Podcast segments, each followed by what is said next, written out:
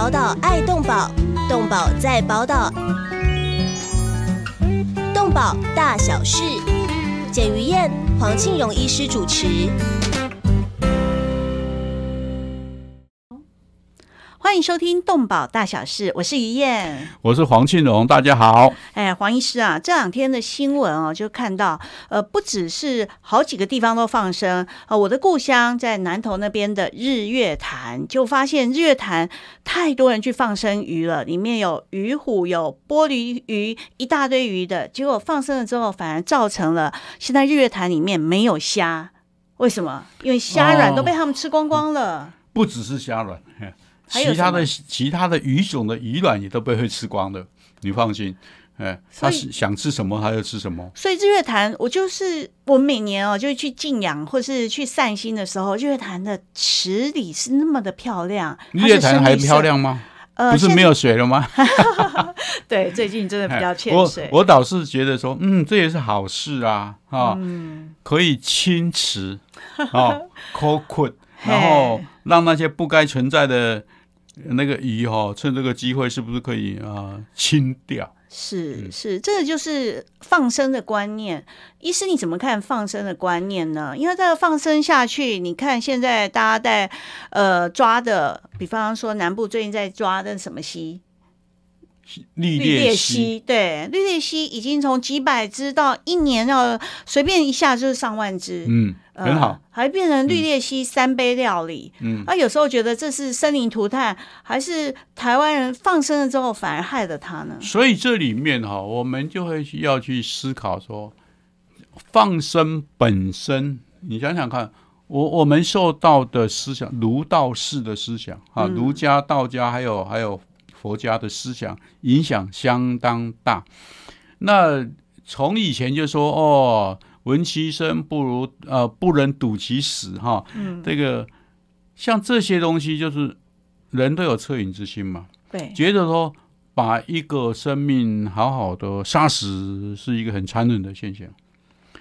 那慢慢的这种情形就又衍生到说，哎呦，说不定哈，那个那只狗哈。或者那只鱼哦，前辈子就是你的兄弟，啊，这个这个就是由佛家头转世的轮回的思想里面转过来，对，因此然后大家就把这个观念慢慢的发扬光大，所以早期我们我们狗是猫是很好，或者鸟是啊，以前我想你应该有记忆。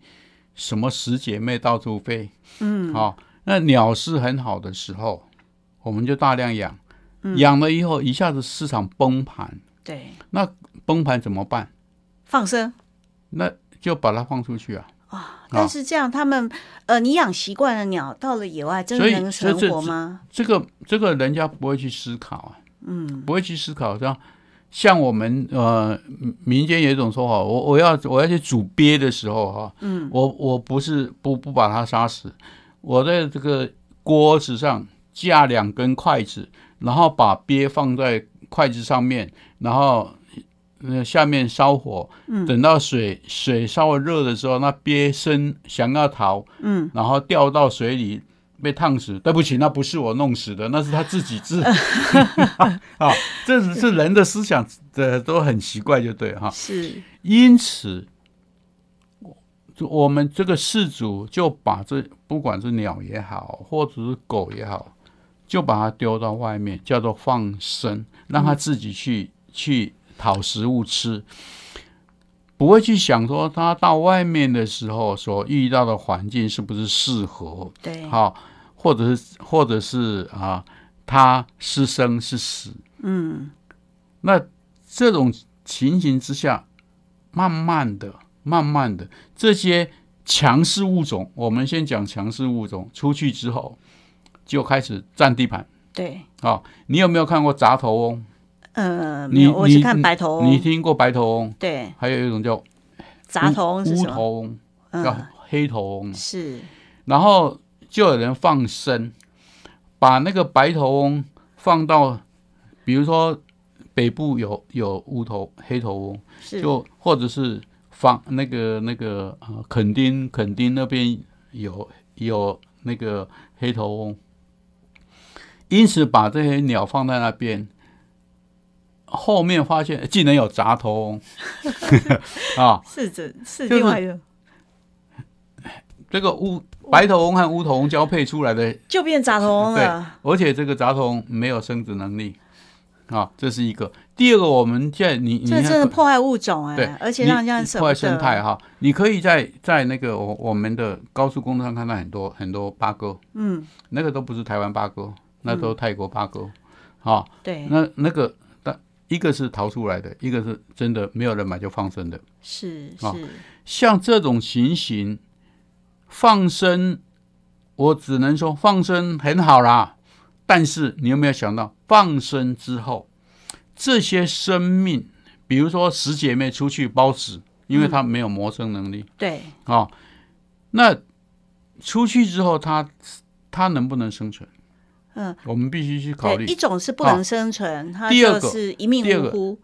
强势物种对生态的破坏。比如说，以前有人在那个湖山湖那个湖山这个植物园嗯，发现很多那个幻石蚬呢，这都是国外买买进来，然后呃有有心人士去放生，天哪，是专门放的蛇，还就买回来去放到台湾？来，哎，而且都很大只，哦，这专门放生的。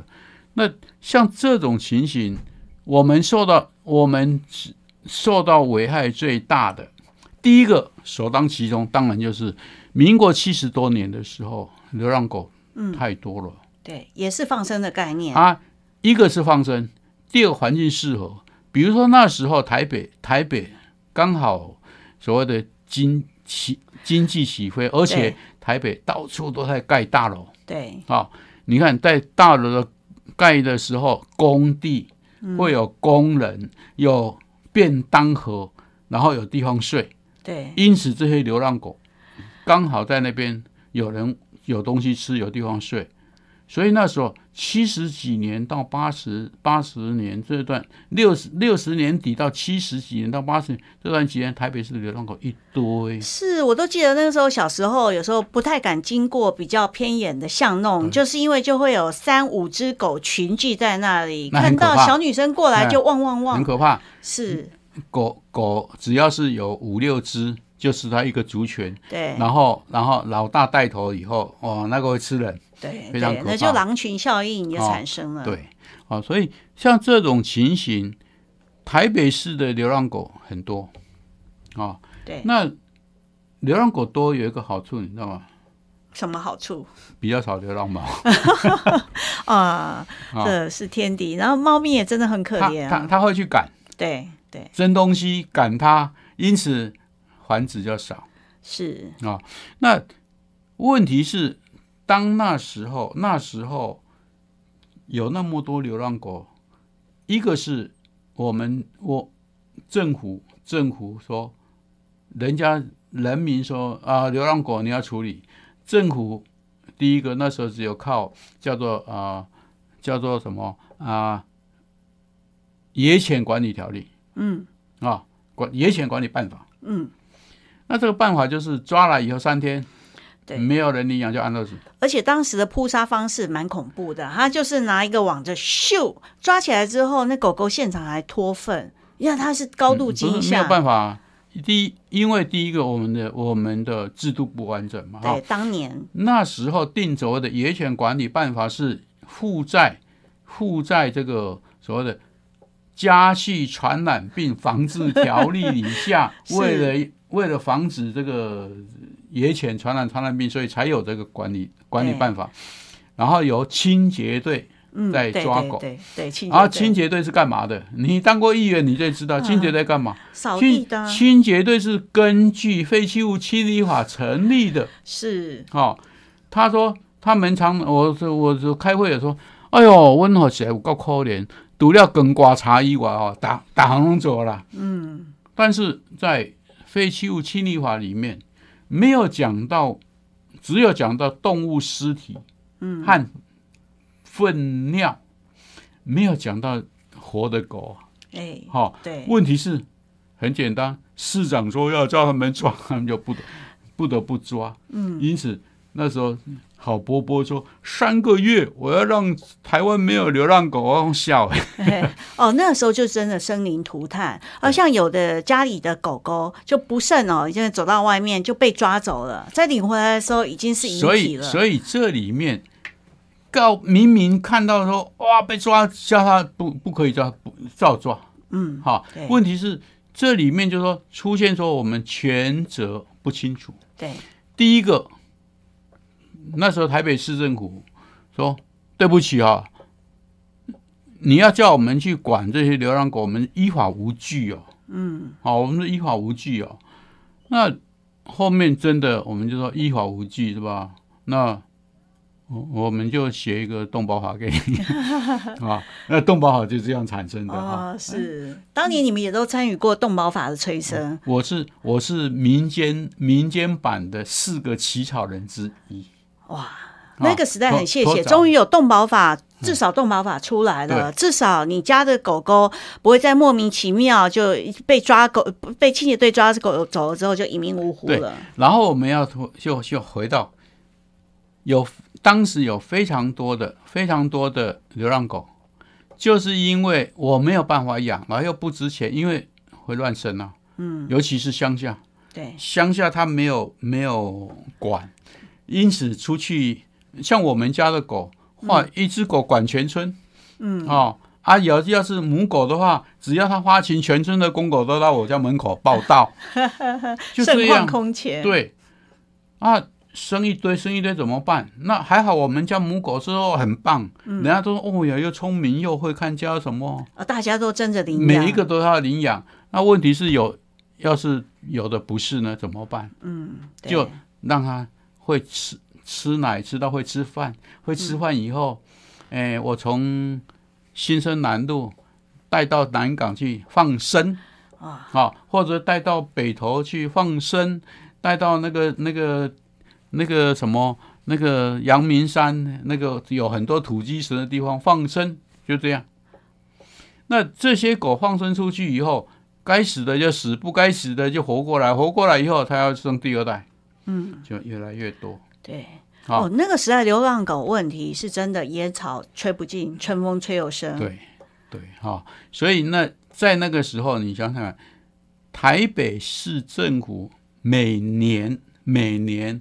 要扑杀一万多只流浪狗，生灵涂炭。好，那我们我们就说，像这些进去以后，我真的每次进去那个那个以以前吴兴街山上那个收容所，嗯，我心情就很糟糕，你知道有些狗，它就这样看着你，嗯。哦，那嗯每次去你也不可能通通领出来啊。对，因此因此我就想说，嗯，那我们要怎么样去救这些狗？要所以才有做事情要有组织，对，要打组织战，你才能把事情做得大啊。那同样的，像这种放生的问题，不只是在狗，你知道吧？嗯，我们的我们最麻烦的水族箱、水族馆，对对，水族馆第一个，我们到植物园去，你可以看到那个荷花池里面。那乐色鱼哦，好，对，好大只。以前大家都池里养的都是锦鲤，大家去算说锦鲤上面有几个红点、几个黄点，多漂亮。现在你到呃某某国家公园、某某什么公园一探下，全部都是长得比普通鱼还大的乐色鱼。对，这就是放生的就是就就是丢出来的哈。那这个乐色鱼还好，它只是它自己长大，什么只是很难看而已。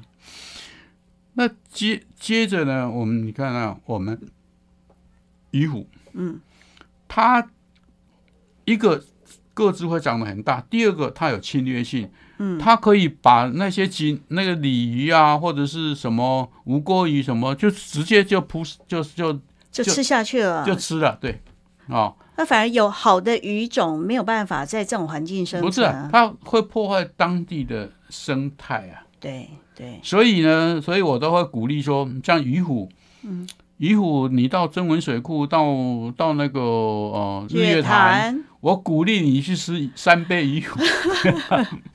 呃呃，所以希望大家不要再莫名其妙放生了。那那像绿鬣蜥也是这样啊、所以这里面像绿鬣蜥的问题更严重。嗯，好，其实不，其实不止这些啦，有有很多的物种，我们进来的时候都没有管，嗯，没有管，但是等到现在出问题了，等到说有我们有人在建议说，我们动保法里面哈应该要管，我说是管，你管个头啊！嗯，第一个，利列蜥它是属于是属于什么？它是不是野生动物啊？嗯，野生动物动保法管不了啊，对进来的时候是是林务局在管的啊。对，哦，那林务局只要它它不是濒临灭绝或保育类动物的话，你管不了，嗯，他就可以合法进来。对，那这里面第二个，第二个就说我们的动保法，其实我们讲到说动保法说动物饲主必须年满二十岁，嗯，那我就我就常请问哦，那这些这些去买的人要不要买二十岁？还是只要小朋友去买就可以了？好可爱，就买小小的就可以。嗯，好、啊，那买满二十岁以后，你怎么很重要要管嘛？对，那你能不能管？你也依法无据。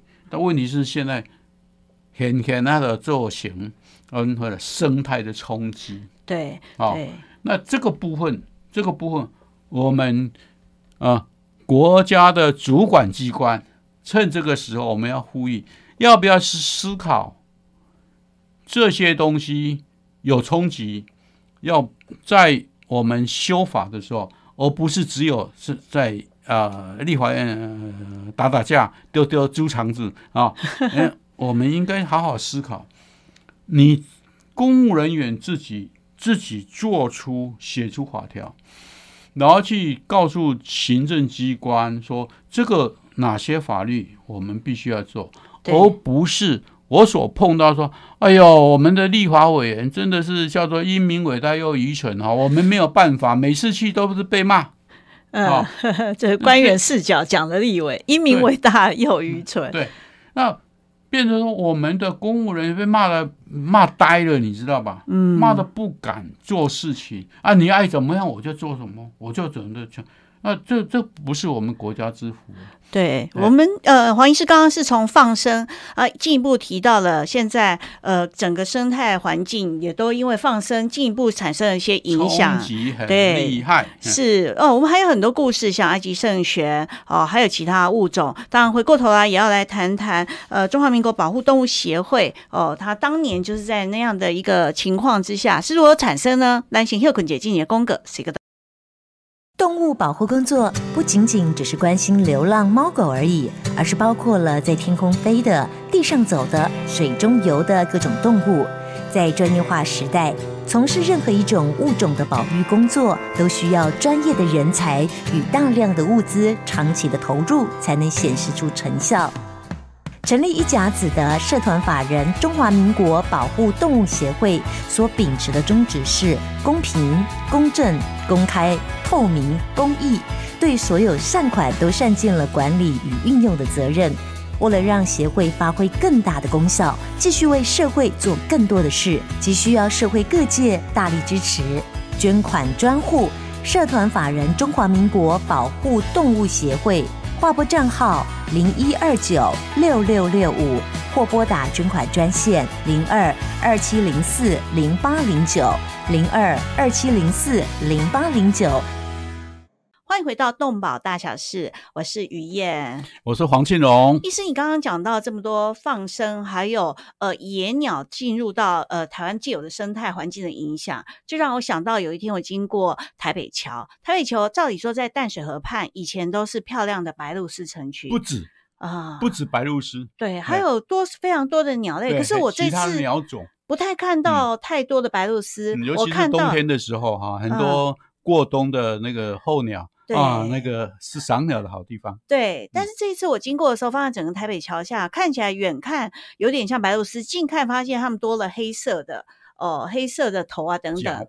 啊，对角嘴嘴喙，对，它叫做埃及圣圣玄玄。哎，哎它这个外来物种怎么会这样突然侵袭到，影响整个北台湾？几乎放眼在河边看到，都已经是埃及圣不只，是北台湾了，现在已经在到南台湾都有了。已经飞到南部哎了哎。搞不好现在已经起好几好几千上万只了。哦，它这个才是嗯对于我们原来原生种的鸟类的呃原始的地盘是一个很大的伤害。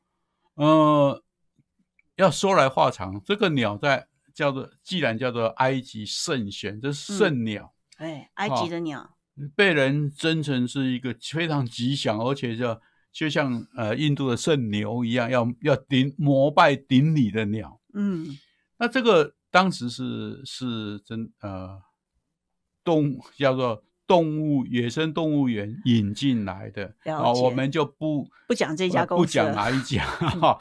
啊，一阵台风之后就吹了，就逃出去了。嗯据据说那时候只有逃出六只，只有六只而已啊。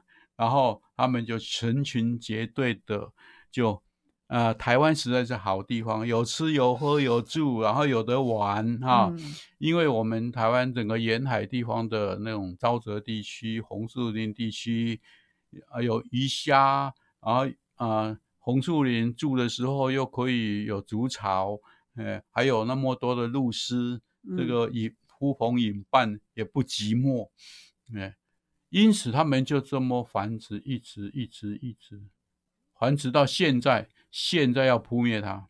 嗯农委会要扑灭它，啊，扑灭它的方法是，呃，又舍不得用枪把这个成鸟打死，嗯那只好去找那个找那个鸟蛋，这找了鸟蛋之后，用那个油漆把鸟蛋喷一喷，然后鸟蛋密封以后就嗯会你鸟它就孵不出来了终止啊就孵不出来。啊。台湾人真斯文，嗯，但是呢，很像效果不彰，对，因此就这样一直繁殖，一直繁殖，现在繁殖到连我我看那个报道，连访寮地区都有了，表示到已最经到南部已经南部了。有了。尤其是我同学拍那个呃台南台南市草地区那个什么呃黑面琵鹭嗯的照片给、那个影片给我看的时候，我说天哪，那个那个泛齿呃这个泛齿嘴鱼之外，那个尖嘴的怎么那么多？就是像巫婆一样尖对嘴就是的，就是埃及圣玄鸟。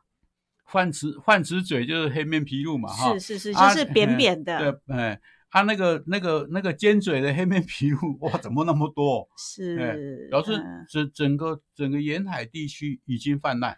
对。那这个这种鸟泛滥的结果，就侵占了我们本来栖息的鹭鸶，嗯哈、鹭鸶的栖地，所以造成他们呃睡也睡不好，吃也吃不到，嗯，哎对。然后又越来越少。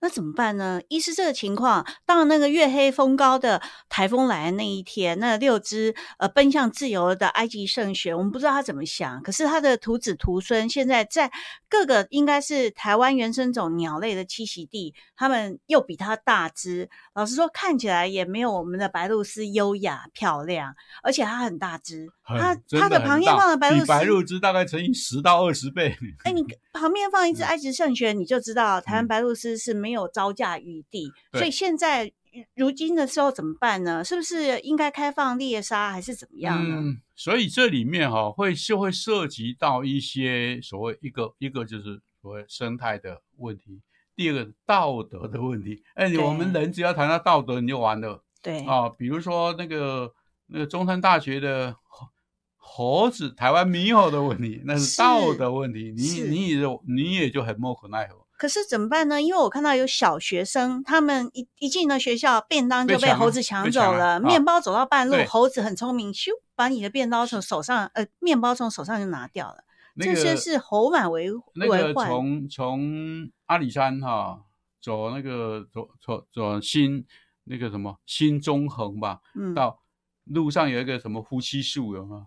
然后你就可以看到猴群在那边嗯这个拦路，嗯，拦路以后你你只要是车稍微慢一下慢一点哈、他就这样，跟你乞讨，他就伸手了，然后你要不理他哦，他就跳上你车子了，嗯，跳上你车子，你再不理他，他就把你的雨刷，哇，啊，这这是泼猴，这是我们一般喂他喂习惯了。对，他觉得有车子来就有得吃，而且有得吃，尤其是手伸手，大家觉得好可爱就给他嗯，啊，不给对不起，我就孙悟空大闹天庭，我就把你的车啊子毁了。啊，像这些都是就是我在想说，我们的台湾所存在的地方，也要怎么样去把一些猴子鱼，但是又有人说不行，嗯，反正理论很多啊。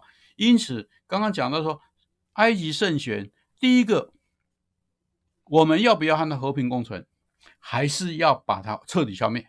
嗯，这个政策政策要先抓稳。对，假如假如认为认为它不应该在台湾生存，那么我们是不是可以捕捉以后送还埃及？这个有一架飞机里面载满了埃及圣对对对哈，嗯就像我们红毛猩猩一样，对，我们红毛猩猩当时就有很多呃测试之后，觉得它可以放养，嗯就把它再送回马来西亚，在在那个那个呃三打根那边哈，有嗯有那个西比洛那个红毛猩猩基地，就送到那边去去放养嗯啊，让它野放，训练训练野放。那我们是不是可以把这埃及圣贤想办法捕捉？捕捉之后专机，嗯，因为他他们圣鸟嘛哈，对，所以还它。还嗯倒贴，对不对？啊 这是方法之一。啊，这是第一个。嗯那第二个，第二个就是从今以后就让它繁殖吧，就把它视成我们自己的国鸟。啊，我无法接受哎、好我看到，因为我心里知道它是外来种了之后，我就没有办法接受它在台湾这么美丽的基地上面对这样生存下去、啊。你看台湾的台湾的鹿是有很多种哎，对啊对，啊。再第三个就是很简单啊，开放猎杀，嗯，或者啊鼓励猎杀也可以。就是开放嘛。对，你你不用鼓励啊，啊，半夜，而且而且开放猎杀，那这个部分政府一个是政府补助嘛哈，嗯嗯那在政府又不不能讲要猎杀，嗯，你小心我们我们这个宝岛新生会被灌爆啊！还是有很多像要放生的那种团体来，所以我们我们我们本身只提供的想法哈，所以呃，刚刚的言论不代表这个电台，呃，代表我们两个人的天马行空的想法，哎、对，但是至少要有人想出办法来，，就是我们就是有几个办法，这些办法大家思考，比如说像像我我认为放生很好，但是我叫做随缘护生，嗯。我们下以以后会请一个请一个呃叫做呃福智基金会的哈，嗯。那请他们来谈他们的放生做法，叫做护生学院护生。嗯。他们是捐款给一些研究单位、救救护单位，对，这些野生动物被这个救护之后，医疗要钱嘛，嗯。啊，设备要钱，他们捐款给他，等到他身体好了，可以呃放回放回大自然的时候，他们在找师兄师姐去给他洒进诵经啊，嗯然后祝福他。哎、哎这不是很好吗？对他也高兴，他也高兴，大专业人士来大家都高兴，专业人士，所以这个我们以后会请他，请他来讲。因此，我们的我们的这个这些方法有非常多种，我们去思考怎么样又能够呃不伤害情感，又能兼顾道德，又能真的兼顾保护我们的大自然。对，这才是我们我我我做这个节目，我们开这个节目哈、想要得到了。那因此，我们也趁这个时候告诉这个我们的听众朋友，你有任何任何想法，嗯你都可以第一个呃写信或者用 email 啊给宝岛新生广播电台，我们这个节目收，或者是给中华民国保护动物协会哈、对，呃动物动保大小事的节这个节目制作单位收，对，然后我们再会把这些综合起来，再找机会大家来讨论。嗯，让我们呃做得更好。对，刚刚讲到了有几个管道，一个是你可以 Messenger 给我们，你就是 Messenger 到呃宝岛联播网，我们的动保大小事。呃，那我们动保大小事，呃，以后 YouTube 频道，呃，也是可以一个联络的管道。那除此之外呢，中华民国保护动物协会，这也是一个非常元老的单位啊，在呃，尤其黄庆荣医师长期也担任协会过去的理事啊、秘书长这么多年了。哎，中华民国保护动物协会它是有六十年历史，算是很久哎。六十年前是老蒋时代。去去年去年六月，嗯。八号啊，刚好六十年哦，哇，不简单呢。有一个民间的协会，它本来是官方的吗？其实，其实当时在民国四十九年，哈，一九六零年四十九年的时候，我们的我们的先总统蒋公 是是啊，他不是常常摇摇舌到乡下去，到什么地方去，然后第一个看到人家那个。要卖鸡上菜市场，嗯，那都是把那个鸡脚绑一绑，然后用一个扁担倒吊在这个脚踏车后面，是啊，也也几一边各几只，然后就带到菜市场去买。是，他一看，他说不行哎，这样鸡会脑充血。哦哦哦，但是我在想到什么，你知道？嗯，以前不是。老公那边有一个望中央，有没有把人倒吊起来？嗯啊，他是不是想到这个不行？啊，因此他说不行，这样那个鸡哈，我们要要要杀它，要吃它，也不可以让它脑充血。是，所以他说以后要卖鸡要用笼子，放在鸡笼子里面，这样带到市场上去，让鸡在里面，呃，也不会受到痛苦，知道吗？咦？蛮人道的哈，哎，这个想法还蛮人道的哦。我们现在讲的是六十年前的时候，中华民国保护动物协会，哇，民国四九年，long long ago 的事哦。那我们要先进个广告了，呃，秀坤姐嘞，回来继续来谈谈，哎，有趣的故事。秀坤姐是一个蛋。动物保护工作不仅仅只是关心流浪猫狗而已，而是包括了在天空飞的、地上走的、水中游的各种动物。在专业化时代，从事任何一种物种的保育工作，都需要专业的人才与大量的物资，长期的投入才能显示出成效。成立一甲子的社团法人中华民国保护动物协会，所秉持的宗旨是公平、公正、公开、透明、公益，对所有善款都善尽了管理与运用的责任。为了让协会发挥更大的功效，继续为社会做更多的事，急需要社会各界大力支持。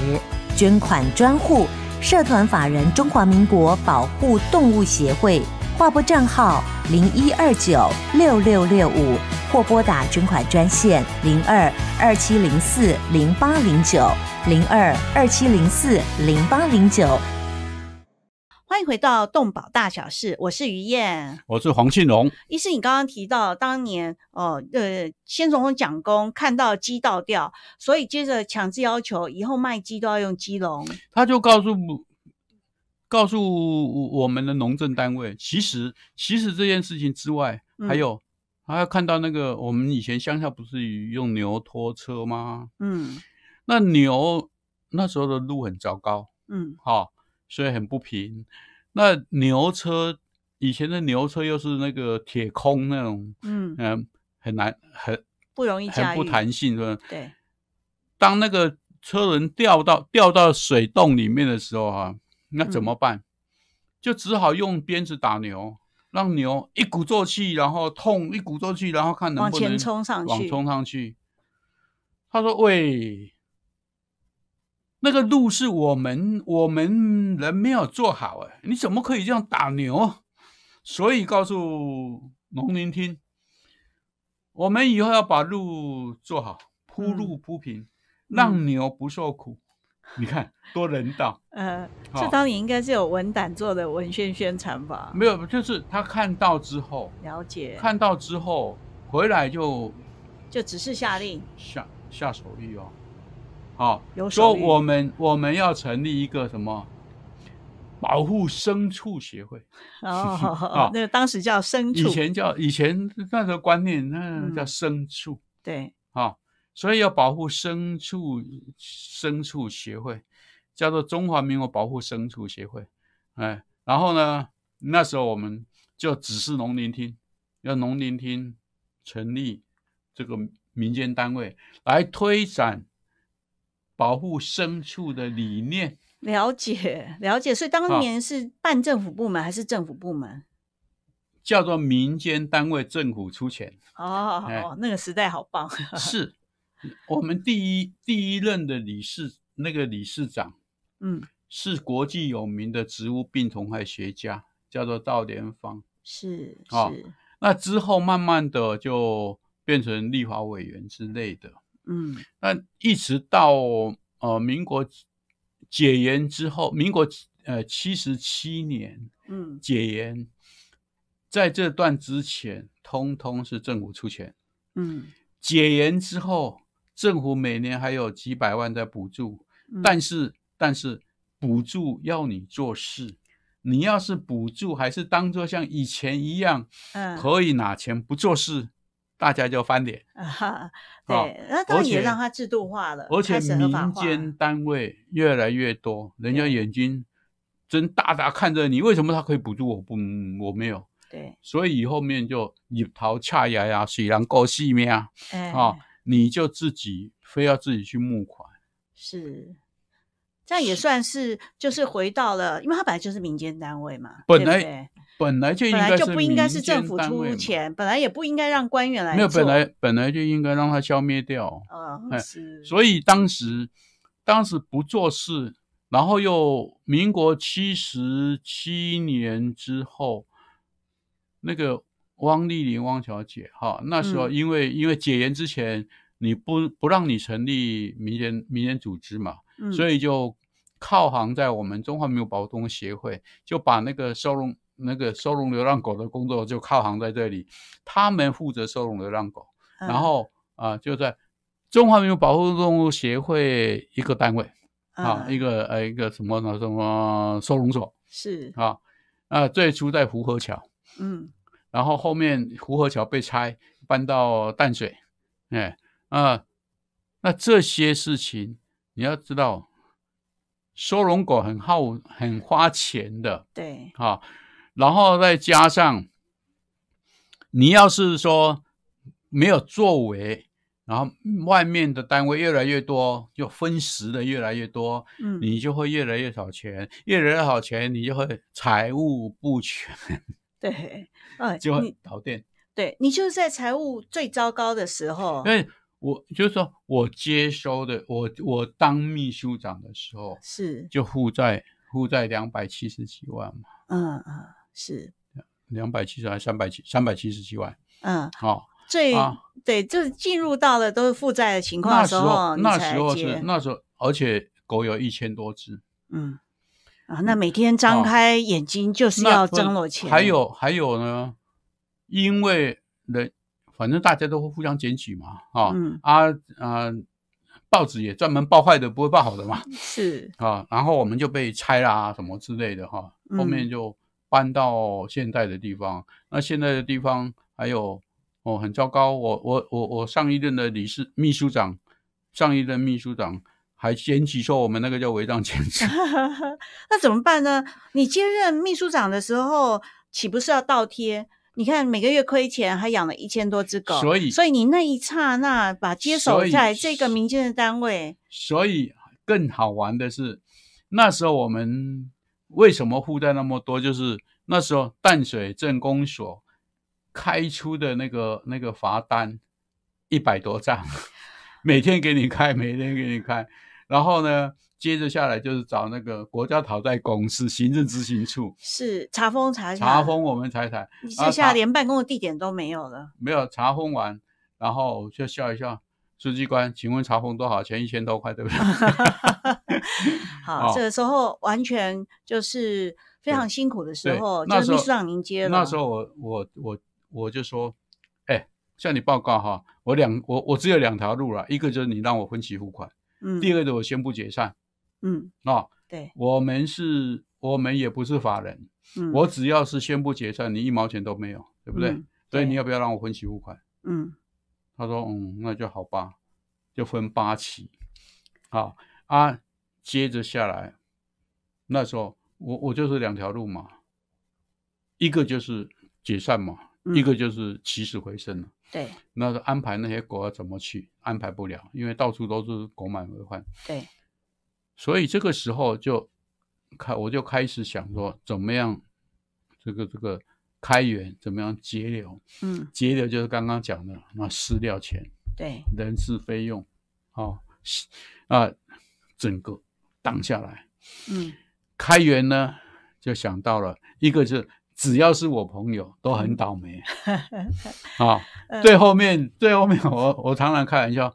哦，以后我要打电话给检医院哈、第一个他先问是谁，黄庆荣，啊然后挂电话不是，然后不是挂电话，然后就告诉他的同同事说，哎，小小声说我不在，然后那个声音客还，气了。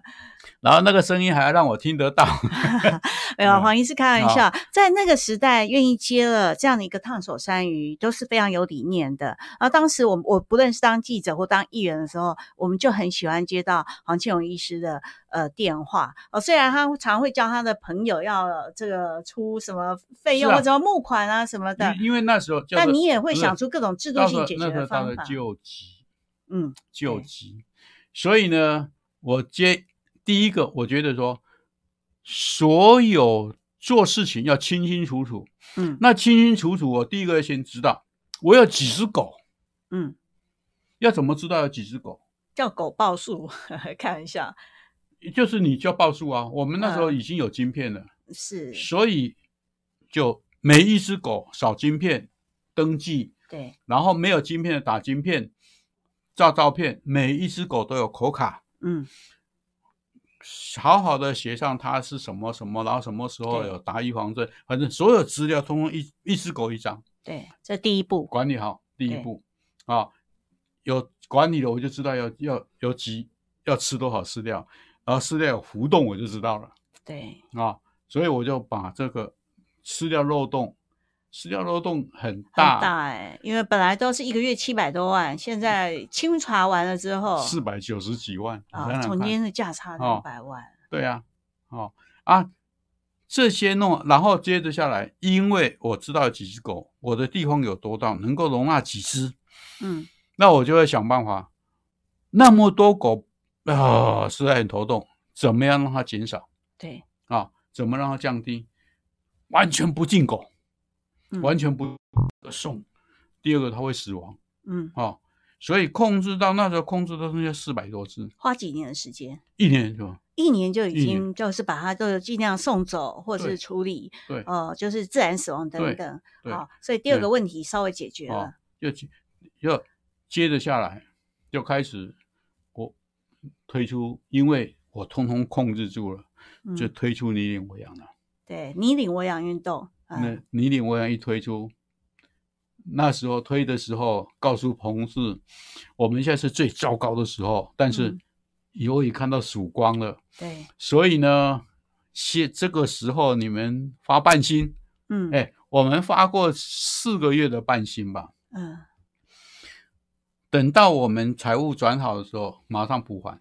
嗯，啊、所以从四月推出你领我养，你看推出你领我养的时候碰到什么？碰到 SARS，哦，我想说完了哦，啊还好，每个人都不出去，在家玩电脑，哦。就上网看到就真 就嗯。就就嗯不错哦，就就就捐款，哦啊，我们也也知道很清清楚楚，那就这样，你就可以看到那个那个那个收入一直线上升，到我到十月底的时候，就把那些三三百多万、三百七十五万的负债通通还清。嗯，所以一个好的点子、好的制度，事实上可以保同样的，对一个国家，嗯你要是好的，像我们我们以前那个台积电的哈，那些嗯几、那个尹仲荣或者是那个李国鼎他们、孙用贤他们建立下来的，到现在我们都还在吃余粮啊，就护国神山的这些对政策，对对对哈，同样的，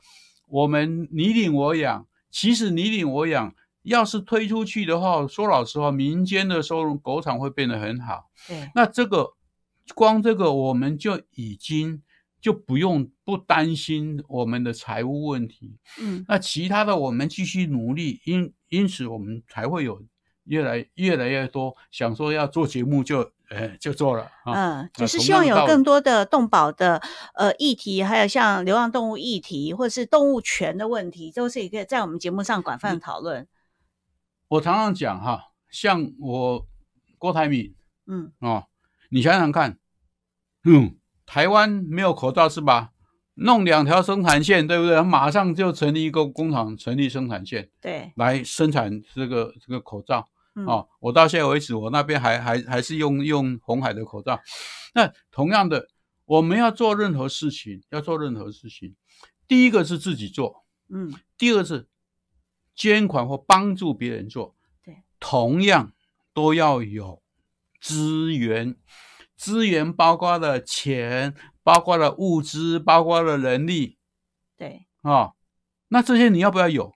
你要做善事，你都要有这些啊。嗯，你没有这些，你帮个什么忙？是你帮倒忙而已啊。对，所以最后一分钟，呃，要请黄医师做个结结论，就是你这样经营，让整个中华民国保护动物协会，呃，走上一个很好的轨道之后，你是不是要给很多的爱心妈妈也是建议，所有的爱心都必须企业化，那有很好的制度，它才可能可长可久。这个是教育问题了哈。呃，讲再讲打死那个牛，搞到广东还是牛了哈。呃，那同样的，就是我们本身，其实我另外还要成立一个，成立一个叫做啊、中华国动物国际交流协动物福利国际交流协会动物福利国际交流，交流协会。那我本身说，我们因为中华民国四个字走不走不出去啊，很麻烦呐、哦，我到到马来西亚去，他第一次报纸的中华民国保护动物协会秘书长，第二次第二次再去台湾保护动物协会秘书长。啊，就是这四个字走不出去，因此我就中华中华国际动物福利交流协会，希望能够走向国际，然后把国际的动物保护的新知识那些引进来，来做这些事情，那激荡大家的思维哈、嗯那像这些东西都是要长期共同努力来做，不是说啊想做就成了。那这些东西说老实话都要资源。因此，假如各位都会喜欢这个节目，会还要继续激励我们，啊，请多多支持。对，请按赞，然后也希望跟朋友分享。当然，最重要的还是我们持续的爱护动物、保护动物，帮动物争取动物权，那也跟动物和平相处。今天非常谢谢您收听《动保大小事》，我们下礼拜同一时间空中再会喽，拜拜拜